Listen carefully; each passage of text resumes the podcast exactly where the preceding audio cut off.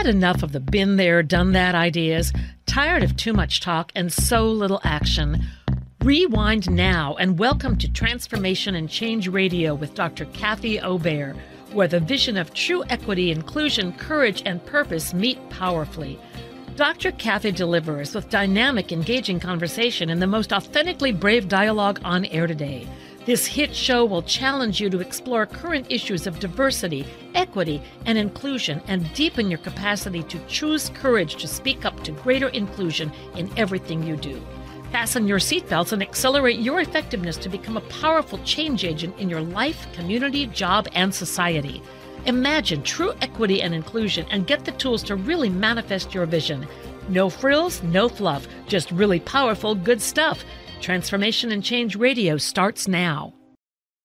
Welcome back to Transformation Change Radio with my delightful dear friend and co host, Dr. Becky Martinez. I'm Dr. Kathy Obear. We're excited you joined us. Today, we're going to mix it up just a little bit because we've been looking at issues of class and classism with guests for what, six or seven months now. Mm-hmm. Yeah. And what we decided kind of this halfway point through the year is just take a pause and talk about for folks that have been listening, what could you do for workshops and trainings if you feel ready or you want to start doing things in your organization. And then towards the end, we may personally share what we've learned and impact from actually being with each other and guests in these first three months. So, Becky, so excited to have this time with you. Yeah, it's been awesome to have uh, guests, and it'll be good for I think me and for us to talk through some um, some of the pieces that have struck us, or like, huh, what would what would sessions look like? Um, what does integrating um, work around social class identity, class and classism like look and feel like, and um, some of the maybe more pragmatic ways um, to have it happen in our organizations and in our families and in our everyday lives. So it's not just at the workspace area. Because um, for me, and as I think about identities, often, um, you know, they are in every aspect of where we navigate the world. And for me, classism is always such a huge piece class and classism is such always a huge piece that I'm often thinking and feeling. So I love that. And so as we talk about activities or reflections that people can do, you can do it individually. And as you said, you could be somewhere outside of an environment and just say, ah, and then ask a question that we're offering today. So take good notes, everybody, and also you can re listen to it. Um, but particularly if you're inside organizations, I'll bet you'll get lots of ideas for strategies and so the first thing that came to me as I was thinking about this conversation, Becky, is leaders may not be willing to do this work, invest.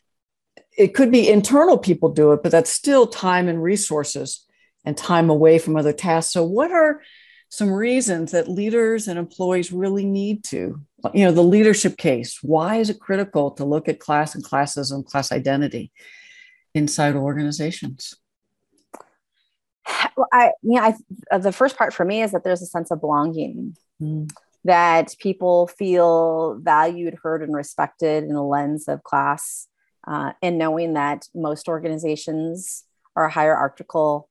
Um, there is a difference in pay. There is a difference in packages. There's a difference in retirement and responsibilities. And so, even taking all of those considerations or variables into like play um, of reality how do we still have spaces in, in or actually how does an organization still feel and the people in those organizations feel like they're a part of and that they belong and that they're heard and that their stories are valued and that um, they're just not there for a job or production which is so counter to how we work in the world, at least in the US context, because it's about production and output.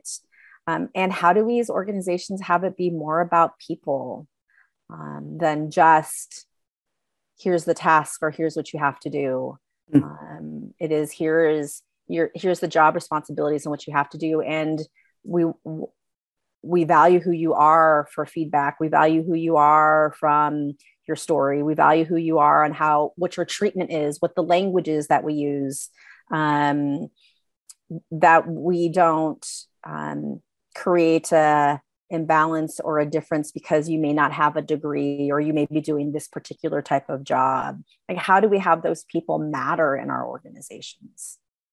I hear you. I just read some study last week about why people are leaving and what they want in organizations. And it's so much of what you said having meaningful work, making a difference, getting a chance to move up. And so, particularly with the traditional hierarchical, I think one reason is, is to find internal folk who already know the culture, the climate, are committed to your organization. And when you're hiring and promoting, really see them as valuable assets, not just, oh, they're administrative assistants, oh, they're a team leader, but they're not going to move much farther. So, how to really see true uh, value and assets in your organization. The other thought that came as you were talking was to have people look at their strategic plan and then line everything up with that, but particularly retention and motivation and serving others, which are so key that if folks don't feel like, as you said, they belong, they matter, their voice is included in decision making, then those real business outcomes, which leaders measure, mm-hmm. you won't meet them. And so right. I know you and I are passionate because that's just a social justice thing to do, but most people listening have leaders that they have to find literally the business case why to invest in this sort of additional type of training that they may never considered before. Yeah. Yeah, so a couple of things that struck me is even the concept of moving up. right. And so how do we like reframe what that looks like for folks? Because some people that may not be anything that they are wanting or needing, but we have this philosophy or ethos that that's the expectation for folks. Mm-hmm. And and that could very well be what folks want to do um, and how do we still value those frontline jobs and workers and responsibilities as a valuable part of our organization? Um, and we can coach and we can mentor and we could provide opportunities. And if they don't want that, like if they're like, I'm cool where I'm at because it is the place where I need to be, how do we not shame them or mm-hmm. devalue them that they're not going up in the organization. So even in this class space, like uh, paying attention to our language of what is valued um, and who is valued, and does up mean more value? Oftentimes it does. And so how are we finding value? Uh, professional development, um, you know, opportunities to have access and input in meetings. Um, and they may not want the title to lead it but they want to be able to provide to have space to be able to have their voice heard mm-hmm. um, and that often doesn't happen in lower and so how do we create voice and access to the lower if we're using that language. But that's one of the things like huh up low uh, like let's throw that on its head for a little bit. I know. And so as we're trying to get leaders to think why this is important, if they look at their data, why people are leaving, why they're staying, how they feel motivated to stay, would get to a lot of what you're talking about. And in this context of two and a half years of pandemic, I think many people are motivated to earn more money, whether that's a different job in the organization or we look to share resources differently in organizations. So once leaders agree, whether they're HR, whether they're management, that this work is needed, what could be some outcomes that could be reasonable? Because you know, inside and outside organizations, they do need when they're doing, okay, we're going to do this workshop. So what's it going to be title, description? So what could be some ways for people to think about presenting this in a way that leaders, HR will buy, knowing that it's so critical and needed? many times um, just understanding concepts so mm-hmm. being able to so I, so when i do session outcomes right or intentions because outcomes feels so like we got to be doing this shit for like years right or even if we look in academia outcomes are related to a semester of classes mm. and so is uh, so I have shifted to what are our intentions of the mm-hmm. session, and all and almost everyone like the two, like two of the ones that I always put is uh, to learn concepts around mm-hmm. uh, related to capital um, for language purposes. Like okay, so yes, class is about money, and class is so much more than about money. So how do we talk about the various forms of capital? and present those in ways that folks can hear them and understand them. And so relating the okay, so here's like the conceptual framework of social class identity. Um, so and that broadens it because oftentimes when we say class, many people go to SES, so income. And for our work on this show and my work in the world, it's so much more than just money. And money is important. Retirement packages are important. Like I got to pay my bills. I want a savings. I w- want health insurance. Um, and so like those should be baseline. And then how are these other forms of capital part of the organizational culture? Or how do these other forms of capital show up in, um, you know, in indirect ways? And so just from a concept lens, here here's language. Here are these different concepts. Um, here's how they play out in everyday lives and everyday cultural lives. And so then being able to give some um, story behind those forms of capital. Because so many people get to these sessions and they just think money and um, and then even explaining what that money looks like right? And so if they're just it, like focusing on the financial or economic capital pieces of it let's talk about it from a systems perspective around power privilege oppression um, the, and then class becomes a little bit confusing because whose definition are we using? So as an organization really becoming clear on so, what are your definitions of class or social class identity? Or what is your framework to talk about it?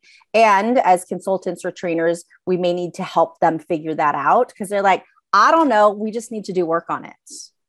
Um, but like, let's help them become more clear on um, like the what, the why, the how, um, and have it be more than just like a one time drop in two, three, one day session? Like, how are we continuing to have a, a lens, not even a critical lens, but a, a lens around how class exists in the organization? I'd be excited if an organization is ready for that sort of this is what we need to do. Places that I end up doing consulting with may not yet be ready. So as you were talking, I'm like, so what what would get their attention? So I wonder about intentions like um, how inclusive is your organization related to less apparent dynamics like class and classism?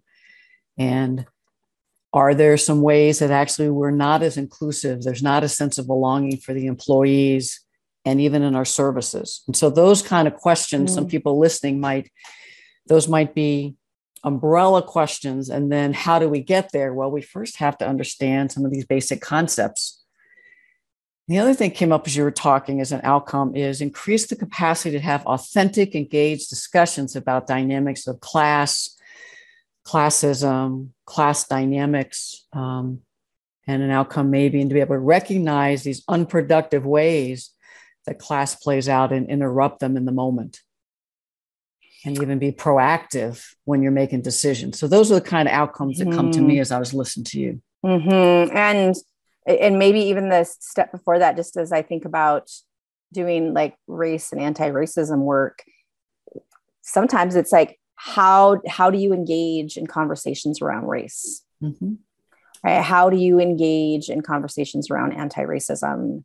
Um, and as we know right some campuses will be like well we read this book we've had a book club or we've brought in this speaker um, or like you know like we're really focused on um, developing anti-racism lens and these are the mm-hmm. steps that we've done but mm-hmm. i think that that's the question for organizations in the beginning is like how does our organization how does class exist in our organization how do we engage it what have we like do we talk about it um, what are the ways in and, and then you can look at the structure like what is a what is the structure right? Or the policies or the practices around even talking about class which we know from our own experience as well as people who have been on the show like we don't talk about pay. We don't like we're not tra- organizations aren't transparent um, or as transparent as they could be about some of the processes or some of the behind the curtains um, concepts around class. Um, you know do organizations offer when um, you meet with hr uh, around a retirement plan? Like do you even understand this without a shaming way? Like because uh, the expectation is, is when we have that conversation with hr to talk about investing that people understand some of that. So how are we giving some pre-information even before that meeting to be like okay so you may be new to this. You may be new to picking a healthcare plan um, rather than just being like the expectation is okay i'm just going to check some boxes and sign up online. Um, like you you may be new to this and so let's educate you or give you as much information as possible. Like just these like little things that don't feel very little for folks that don't have that background so where i'm going is even before a session some pre-work and some of these questions that you're offering. How do we talk about it if at all? How do you already intentionally have a class lens when you're working with clients when you're making decisions? And even the minute way you went and say if you're working in hr how are you doing these things? And if you're a supervisor how are you doing this? So it could be that could be some pre-work because it's instead of an article for people to read though that would be good too it's almost like a checklist of really good effective things we could be doing and just have people think about so what are you already doing and what do you think else could be done in the organization? Could be great pre-work. The other pre-work each time we start you have this wonderful list of questions which is basically what's your class journey? Um, where did you first understand the concept of class? And i'll let you maybe share more but i could imagine also sharing that ahead of time and asking people to do some reflections on some of those prompts. So they come in because i'm anticipating people are going to feel nervous and anxious when they come in and we're going to have to create the container for engaged dialogue. And so having some of these questions beforehand they may be able to come in more readily able to share in smaller groups. Yes so how um, I appreciate the how do we create the container before the container starts in the like physical or virtual way? And those could be those reflective questions or um, while it relates to higher education in the um, the straddling right the uh, the straddling class book from Sonja and I, and these brilliant authors that contributed, there are some um, like implications at the end, right? Things to think about. And so that could even be used. Like there's a list that we have um, around um, how class shows up in organizational ways. Um, and it's a, from an academic lens, but it could be, I mean, you could just change out some language um, so there are some resources. I love it. Um, the other thing is, if people do have that book or can make it available, people could read one or two chapters that relate to their life experience. So, folks grew up poor, working class, middle class, white collar, professional class, upper middle, uber rich, and there's probably others in between. So, they could read some of those. Now, um, the other thought as you were talking, I had there's so much about definitions that having people read them beforehand or have access to them might have people kind of, okay, I knew some of this, I just didn't have the word for it. Almost like at the Social Justice Training Institute, we ask people to read several pages of racism definitions beforehand um, so that there's a common knowledge. Um, yeah. I mean, that actually is a class intervention of some folks that have had more workshops around class or social justice may come in with more knowledge and terms, whereas others, we often don't give these work quote give these workshops to folks who are not quote in white collar professional jobs. Um, and so that's another way to kind of level the playing field beforehand. and I, um, I think even then that pre-work. So as you were talking, it, it would be critical to have something to say um, as you read this article or as you think about these questions, there may be some feelings of shame or guilt or embarrassment that come up as a result of it. And that's one of the pieces that we can engage in these sessions. Because um, what I would imagine, um, I re- so, and this is a an example for me is I I was going to SJTI when I was a youngin, and I was um, I think the book was it's on my shelf somewhere, um, like Working Class in America. Mm. I think that that was the book, and so I'm reading this on the plane to go to SJTI, and I was I was like, oh shit, like this is parts of my family story and then i had this like rush of feelings and i'm on the plane and i'm crying which i'm fine with and um but i think to disclaim or to let them know some stuff may come up as you even just read these definitions or this article um, and know that that is an okay thing. In fact that's what often people experience whether it's folks that grew up wealthy or owning class and feel this sense of guilt or um, or even arrogance, right? Um, or folks that grew up poor who feel guilty or or who feel embarrassed or ashamed. Um, and so, how do we let them know that these feelings may surface, or it may bring us back to when you were five and you didn't have electricity, or you were five and you went to a country club? Um, have that be part of the process so good. I had a flash of literally you doing a couple welcome videos mm. um, that people might be able to have access to. Just a welcome in general, and then here's some of the pre-work we want you to do, and here's what could come up.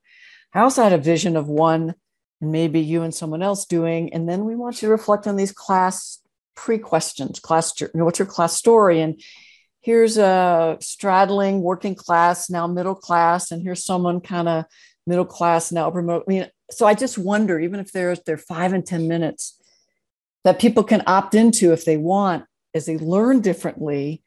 Um, yeah. Mm-hmm. I, I love that idea. One, because it it brings the the content to life, so to say. Um, and there's so few videos or like there's uh, just so few resources with live people talking about class where in other in some other identities right? Like we've been talking about race for a really long time. It, doesn't mean that we've gone too far but there are so many like ted talks right? There are so many ways that people can engage at least the content and some feeling spaces around race um, maybe gender gender identity, but there's so few around class because it's such a taboo to talk about. So, how do we like destigmatize talking about class? I love that idea.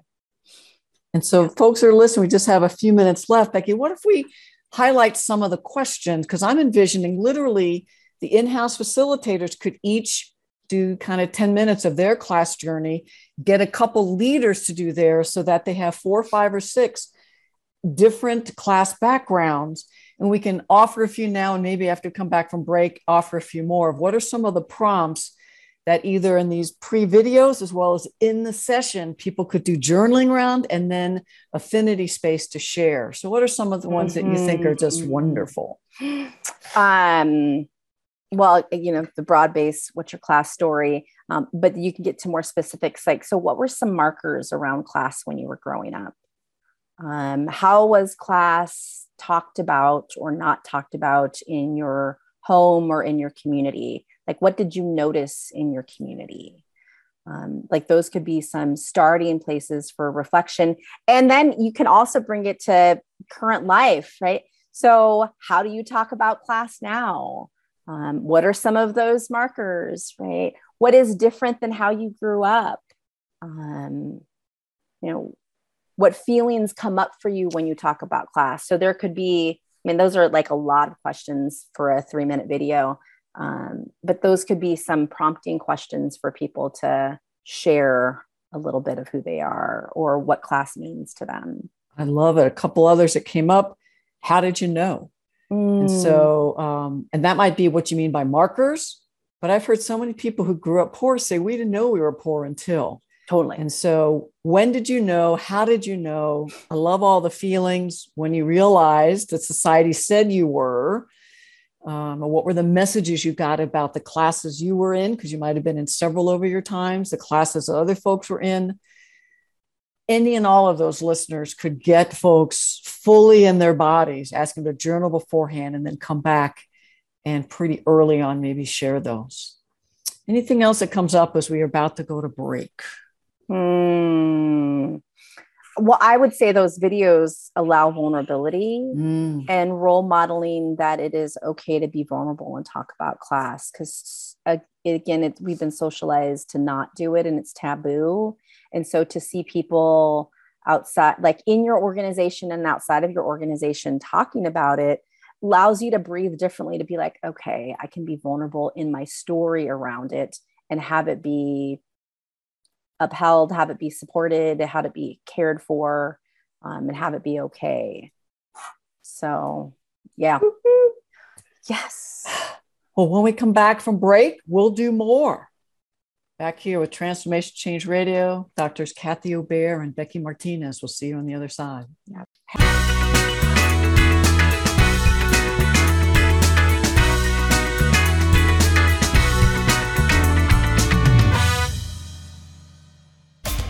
Tune into Three Things I've Learned with Susan Dolce every first and third Tuesday of the month at noon Pacific, 3 o'clock Eastern on Transformation Talk Radio.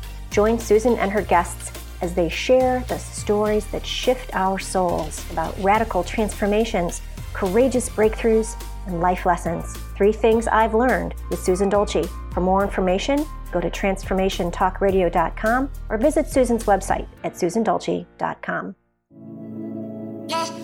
We are courageously expanding love on my new show, The Elizabeth Cunningham Show, every Tuesday at 3 p.m. Pacific Standard Time on TransformationTalkRadio.com. Join me and my guests where we talk about relationships, sex, love, and the ways we wish we could be but never thought were possible.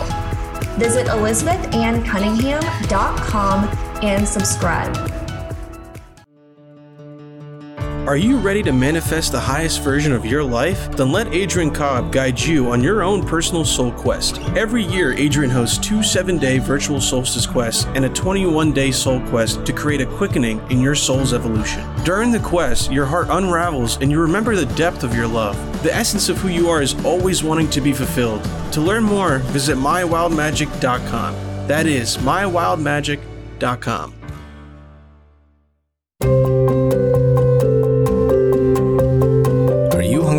answers, gain clarity on what is currently happening in your life, reveal how your past is influencing your life experience. When you find the answers you are most hungry for in your life, you will gain inner peace and outer abundance.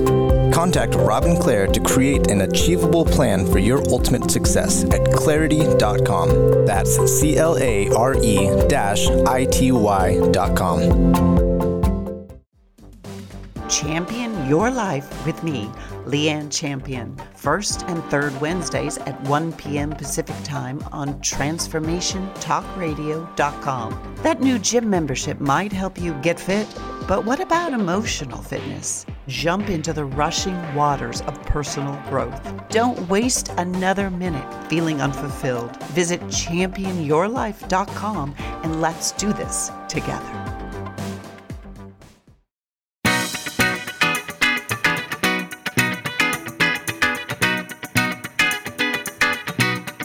So much fun with you, Dr. Becky Martinez, about how could we do workshops, whether they're formal workshops or questions outside of a work environment with family. We ended the first half thinking about could you develop some videos where people are telling their class stories? And I had a quick thought at the end. Could you imagine if folks who are leaders doing this, HR, some of the facilitators also talk about their personal passion for creating a much more mm-hmm. inclusive, equitable disrupt, disrupting unproductive classist dynamics.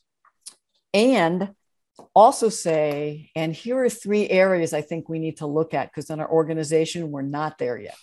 Mm. And have some of the people with positional power, class privilege in these videos stay early. I'm concerned about our pay. I'm concerned about actually how our discipline system works. And I'm concerned about our hiring, that maybe we are classist in our hiring. And so those are three big areas I want us to look at moving forward. So yeah, and I would. Um, it would be lovely too to have leaders say, um, uh, "This is what I struggle with," uh, and we also want to look at like how people are treated based upon title or where your office is located if you have one like like let's really kind of dig into the tr- treatment piece of how class works out because um, we have pay, right? Like we have pay and positionality. We're not getting rid of that.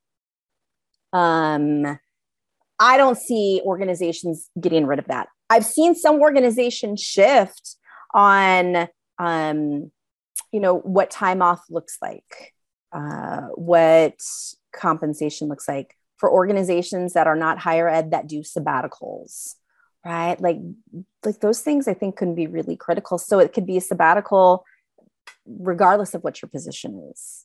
Um how do we look at like pay equity pieces? So i think that that's all important. And how do we like treat people um that they are just as competent and skilled? Like let, let's talk about treatment of employees.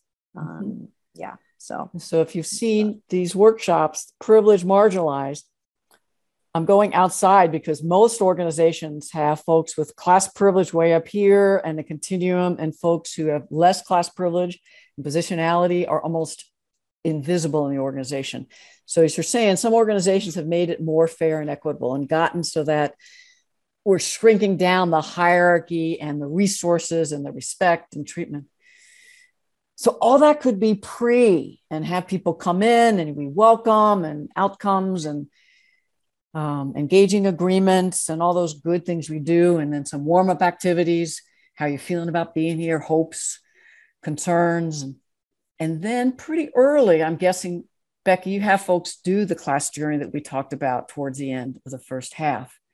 And my memory when I went through a workshop is we journaled and then we went into similar class affinity spaces to share this. And we were in there a while or with three other mm. people who in my case would have been grew up middle class, white collar professional class. And then we told our stories. Um, what are some other ways that you have people doing that kind of class journey before we get to like definitions and stuff? Yeah.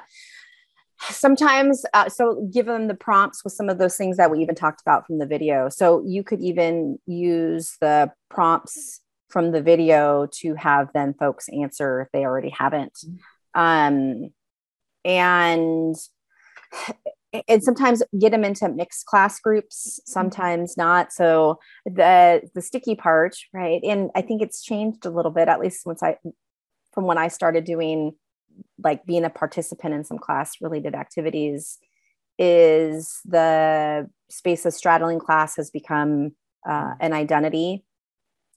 Um and so huh do you want to talk about i think like it's delicious and delightful like let's talk about class of origin. And then now let's talk about current class and so where people shift and what that means um, there is a an activity that is a for me it's a heavy hitter and it's so good and it's so difficult is like line up and like of how you grew up around class. And so then you got to it's awkward and uncomfortable and people are like oh my gosh i can't believe i have to do this.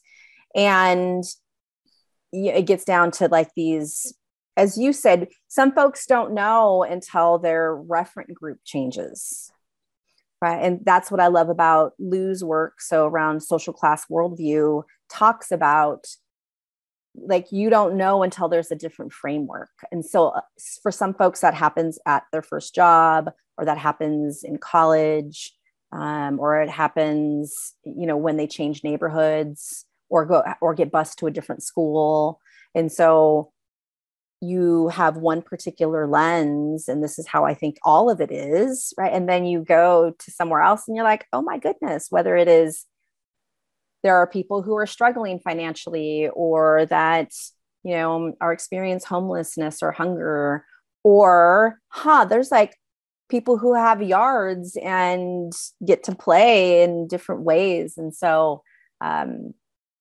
you know so that activity like allows for some really deep, deep. conversation uh, that brings up a lot of stuff. And then you could do the same activity right? So what about your current class of origin and how you would line up?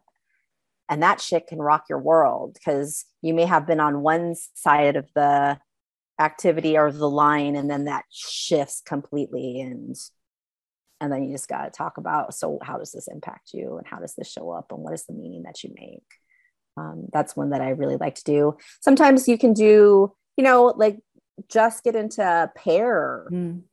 So you can get into some more depth and it's not as vulnerable for a lot of people. Sometimes one on one feels even more vulnerable for folks. Um, you know, there's checklists that you can do um, and then then pair up with somebody. Um, so there's different ways that you can in, engage in that. Um, but those would be some of the strategies that I that I use. And people, as you said, will stay in those stories for a long time because most people it's first time. it's the first time. They could be yeah. 57 years old and it is the first time that they've talked about that. And I've had people that are in deep emotion, just crying or still because I've never ever talked about this. So, folks listening, if you don't facilitate these ideas, you can share with folks who are experienced facilitators who then need to do classes and workshops as participants and also be able to create a container for holding emotion and being with people who might hit some hot buttons a trigger and be expressing emotions or be in emotion and not expressing them because most folks and if what we're going to, you're like, well, my organization, then you know you could do a class lifeline, which is similar, but again, pre-work, just have people from zero till now. What what were your class and literally draw a class journey, which is kind of like a class story, but they're drawing it and then they could mm-hmm. bring it.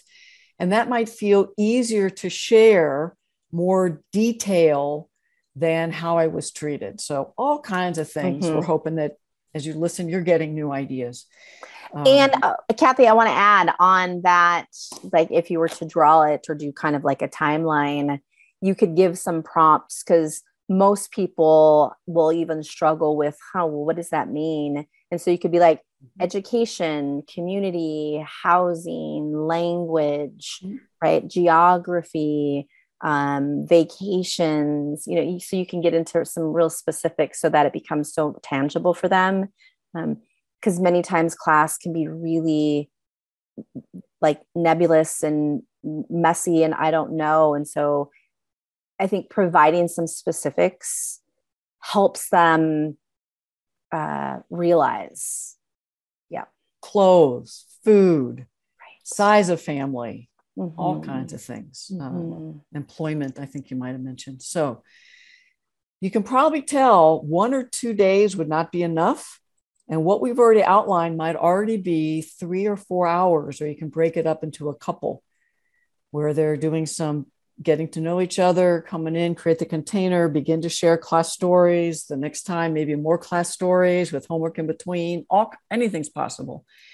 At some point, doing concepts and definitions. I know Becky has really talked about it earlier. What are some ways that people could help others learn those in a workshop or a sitting at lunch place. Mm-hmm. Uh, you know, I imagine uh, sitting at lunch space. Uh, thanks for bringing that up. And so uh, maybe there's some prompts or pre work or something around various forms of capital. So, uh, one, what are the definitions of class? And the strata and that's where it becomes complicated because whose definition are we using mm-hmm. are we mm-hmm. using it from the government or so uh, becoming more clear in your organization around like what definitions are you working from and i would advise that you work from definitions that are beyond the like the economic government one or you're going to be stuck in an ses or economic financial capital space and broaden that. Please like use a brush stroke on class. Don't let it just be one particular color um, or one particular stroke. And then you have these different forms of capital right? Social capital cultural capital academic capital language capital um, financial economic capital. Um, somebody uh, a couple i don't know brought up emotional capital that's good and i was like oh shit i didn't even think about that. Um, so like that i'm adding to my um, way to engage class. And um, and then you know you can give some examples of how those play out or give an example. I think ac- academic capital we know degrees where our degrees are from what our degrees are in. Um, and that's i mean that is often weaponized in mm-hmm. Academic settings and in some organizations. And so depending upon the industry really thinking about how do we weaponize academic capital. Um, and then you have like language. Like i noticed that i have said probably four curse words in the last 45 mm-hmm. minutes. And how does that even land on the the listeners right now? Like is she supposed to like is it okay if she says shit? Right? Like if people how do i integrate like how do i uh, pay attention to language and what i think of people when they say certain things? I mean it's usually curse words um, or maybe slang or jargon um, and how does that show up organizationally and who's listened to or not listened to? Uh, um, and then you know social capital is very much like who i'm having relationships with right? What are my uh, what are my like mentoring or informal relationships with folks networking cultural capital is the information that we know like how do we know things? Um, and what is it that we know and what's valued in regards to knowledge? So and, and then you can have them like okay so talk about this. Like how does this play out in the organization or your unit or as a supervisor or as a leader? And sometimes it feels more safe um, to have that conversation in levels um, mm. and, and I, and I and I don't want to say safe like I don't want people to be uncomfortable um, but like you may be able to get some like similar to race like get into a, some affinity space in like positionality in your organization and then be able to do a cross class. Mm-hmm. yeah. Because um, if we expect the cross class to happen soon th- that shit's almost impossible and it does not go well. Yeah. And folks with less class privilege and classless experiences in their lives actually get the brunt of it and i would think that would the harm caused when you're talking, have you ever heard? I just come life experience capital, common sense capital. Mm, have you ever heard of those? I have not. I just made them up. They're probably somewhere. but here's what I was thinking all the ones you named, how I grew up, and then my elite education, I had access to all those, not mm-hmm. as much as some others.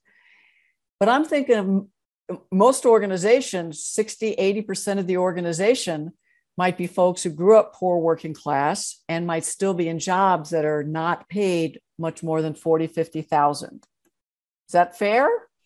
Mm-hmm. I wonder if adding those if y'all are listening because some folks are like I got street smarts. I got growing up in this neighborhood smarts and if they're in affinity space to say I may not have academic or social capital with the leaders but I know the people we serve because I'm in the community with them and it's not valued in organizations, but I have all kinds of capital this organization could value better. And I could help this organization be more successful if we did the kind of life experience. So that's why I got there. Well, and um, that actually, Kathy, fits very nicely and appropriately into cultural capital. Love it. Right. And, um, but often we think about cultural capital as like intellectual knowledge or like book knowledge. And that's not necessarily the case. So if we look at um, the community cultural wealth model, and I think cultural capital is a part of that. Like it does not, it, it is not referring to academics And so, even how do we reframe what cultural capital is in a class lens? Because uh, it's like, I don't care how many books that you read. Like, do you know how often you have to like water the citrus trees? Right. or like how you do irrigation systems right or um how you lay cement like that is cultural capital like that's knowledge and depending upon where it's valued and how it's valued so like let's think about that. Like i don't know how to systematically like be is most efficient to clean a hotel room. Uh, um and like how do we value that as cultural capital? Um so i i would say that like let's reframe and put some more depth into these spaces of capital. And so what you just described concepts definitions affinity space come back share how does this play out in organization? Could be a whole nother chunk of it. Two four hours just breathe y'all if you're listening.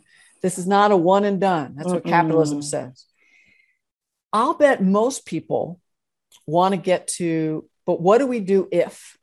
And but all that we've done so far helps people be more successful to recognize classist microaggressions at the interpersonal level in the culture and the climate when someone says you know they actually their jeans were a little tight that we can't hire them i mean so those kind of comments and hiring and so what are some ways that we can raise people's awareness of the thousands of types of microaggressions that happen that mm-hmm. are negatively impacting people particularly with less class privilege um, and less kind of status in an organization or in society?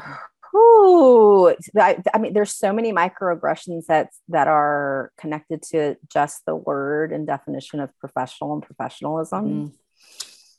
Mm. Uh, and so, um, like, like let's really interrogate just that word and the expectations of people to show up professional um, how do we define professional um, even this morning when i woke up i was like oh it's hot because it's 103 here. I'm going to wear something that doesn't have sleeves and my tattoos will show. And what are people holding around that? Um, but you know i'm on this show and i'm introduced as dr martinez and people have my credentials. And so that balances out these tattoos, and these tattoos are fairly safe because um, they're pretty and they're butterflies and they're flowers.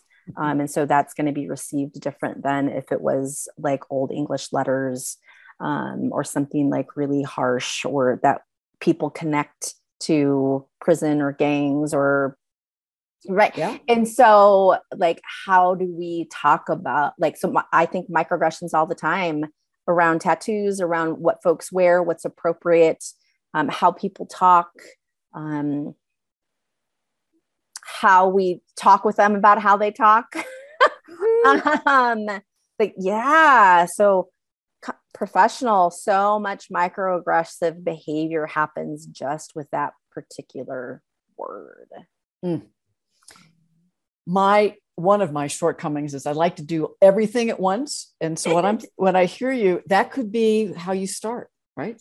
Right. What does professional mean and how is it used here that could keep some people out and some people in? Another couple ideas is people could Google classist examples and just start your own list. And you could create your own. There are organizations that actually have handouts like class action and others that so you don't have to recreate the wheel. So you might find them. But I was wondering if your organization is large enough, could you do a, a, anonymous survey? Say what are the kinds of comments, actions? How are people treated based on level and title and position? Um, what's the unwritten rules of the organization? What's the climate and culture like for people that might have a relation to your status, your position, your class background?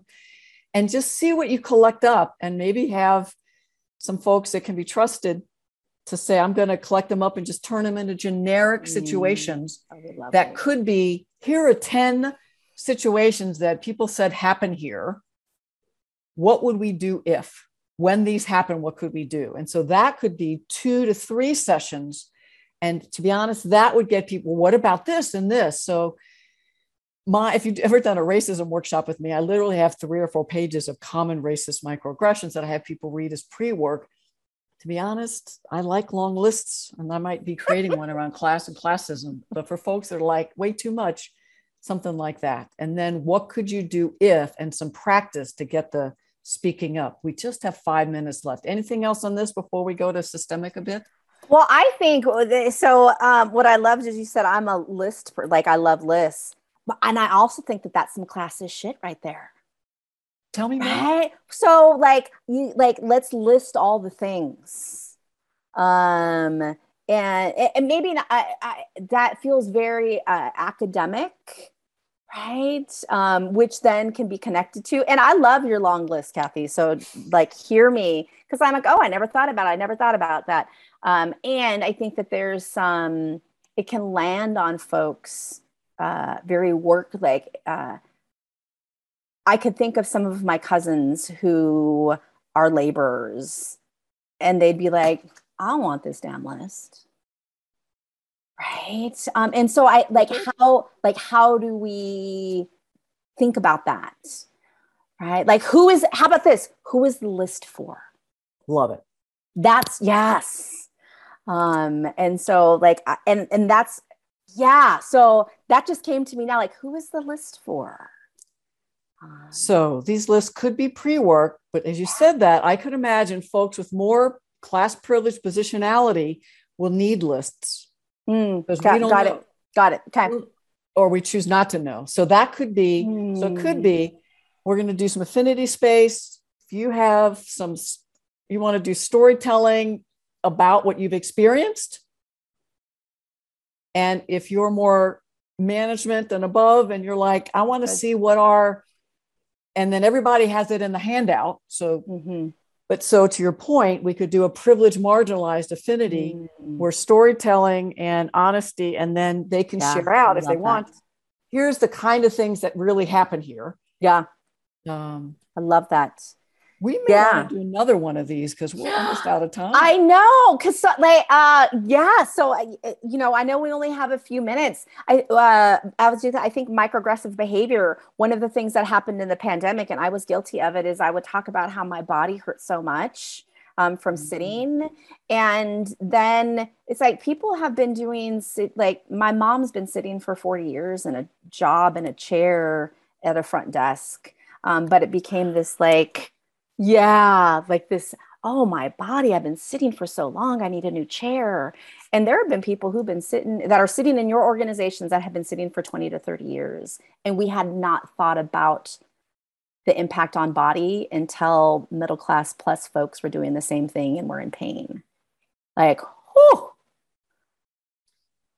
as we close, this whole concept of intent and impact when we're doing microaggressions, your story example is wonderful, Becky, of because you may have just said it, and then people on so to spend time as we're doing workshops to have people know, regardless of our intent, when we say things, they have an impact across class dynamics and so to then be able, so what happens in the moment if we've said something that has a negative impact? How do we have that conversation? Oh, that might be where we start our next one, where we do part two of this. Mm-hmm. As we close out, you would really wanted to share what have we been learning as we together, the impact of doing this. We have a couple minutes. I don't know if you want to go there or go somewhere else. Mm. I'm, so the learning has been so deep Mm. Like there are assumptions that I had, there are pieces that I didn't think about, ease, like the ease of class privilege. Um, I'd never heard that is, yeah, uh, to hear your story, like pieces of your story. Um, I think the learning for me, the learning together with you has been really important. Um, and for us to have really authentic dialogue to build our capacity to talk about class individually and systemically that's been delightful for me. I join on all, and as I come from much more class privilege then and I think now, I feel less guilt and shame just naming the truth. And I think that's what we need to do in organizations, as you've taught me, is just to be able to talk about class without the guilt, shame, especially class privilege, to not hold on to it and be like, are there ways that we can really make this more equitable and fair? And when we do part two, we'll do so much more. Whew. Yeah, so good. We have to close so, out. Yes. So thank you for holding with us. Hmm. Stay mm. in it. Ask some questions to yourself. Um, think about how class shows up and how you lead and supervise and your expectations. Um, and this has been delightful. We um, we we hold you till the next one. Go well. You've been listening to Dr. Kathy Obear on Transformation Talk Radio. Thanks for tuning in, and be sure to catch us next time as Kathy inspires listeners to become agents of change, motivate, innovate, and speak truth to power. Step into the courageous you that will change the world. Connect to life changing conversations to extend your reach. For more information on Kathy and her work, please visit drkathyobear.com. That's drkathyobear.com. Views expressed on this program are those of the host, guests, and callers, and do not necessarily reflect the views of the station, its management, or advertisers. You're listening to Transformation Talk Radio.